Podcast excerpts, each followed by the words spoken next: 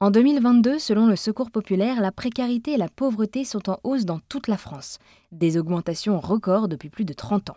À Lyon, des associations œuvrent chaque jour pour venir en aide aux personnes dans le besoin. Et dans le centre de Lyon, j'ai rencontré Fatima, la fondatrice de Mama Road, une association d'aide aux sans-abri. Elle m'a d'abord présenté les missions de son association. Les missions de Mama Road, au tout début, on servait à manger co-SDF. Alors c'était les repas, bien sûr, des couvertures, des duvets, des, euh, vêtements, euh, selon les besoins de chaque SDF, bien sûr. Et euh, au fur et à mesure, on a diversifié, on va dire entre autres, nos ateliers. Et j'ai une, une école d'ostéopathie qui m'a contactée parce que le profil de l'association les a intéressés vu que j'ai une relation quand même assez profonde avec les SDF.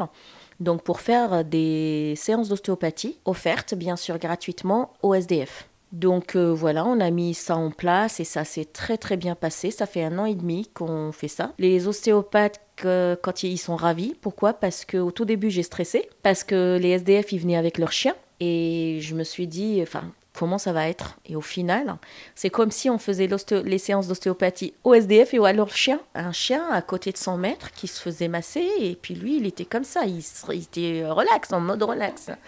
Donc voilà, après on a lancé aussi euh, de la sophrologie, des séances de sophrologie aussi pour les sans-abri et on a intégré aussi les personnes en précarité, que ce soit euh, euh, le RSA, des retraités ou même des personnes qui travaillent. Donc euh, ça, c'est le deuxième atelier. Le troisième atelier, on a lancé aussi des ateliers de cuisine dans un habitat avec des patients qui ont des troubles psychiatriques. Et cet atelier-là, en fait, c'est la fondation, on a signé un contrat avec la fondation ARHM, qui est le maintien à domicile des patients qui ont des troubles psychiatriques portant d'handicap.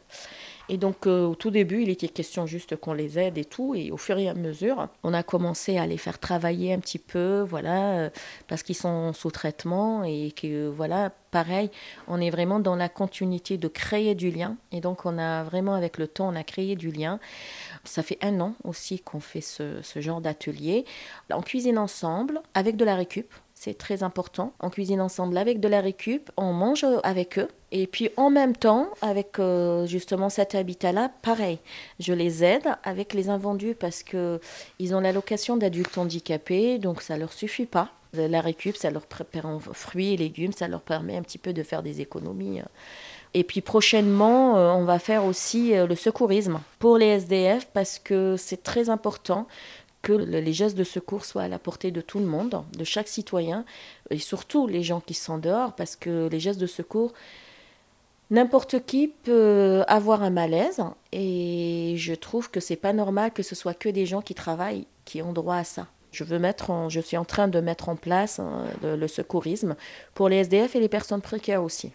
Donc euh, là, depuis la première, en fait, depuis la première crise sanitaire, c'est qu'on ne serve plus que les SDF. Parce qu'avant, moi, j'étais juste que les SDF. Ces personnes-là, moi, je les connaissais pas, RSA, retraités et tout ça. Je les connaissais pas trop. Pourquoi? Parce que ils allaient vers les associations institutionnelles au tout début.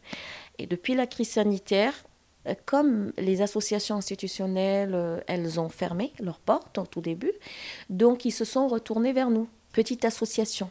Et après, ils ont pris cette habitude-là. Nous aussi, on a pris l'habitude avec eux, on les connaît, ils nous connaissent, ils savent quand est-ce qu'on vient d'une façon régulière, tout le mercredi et tout.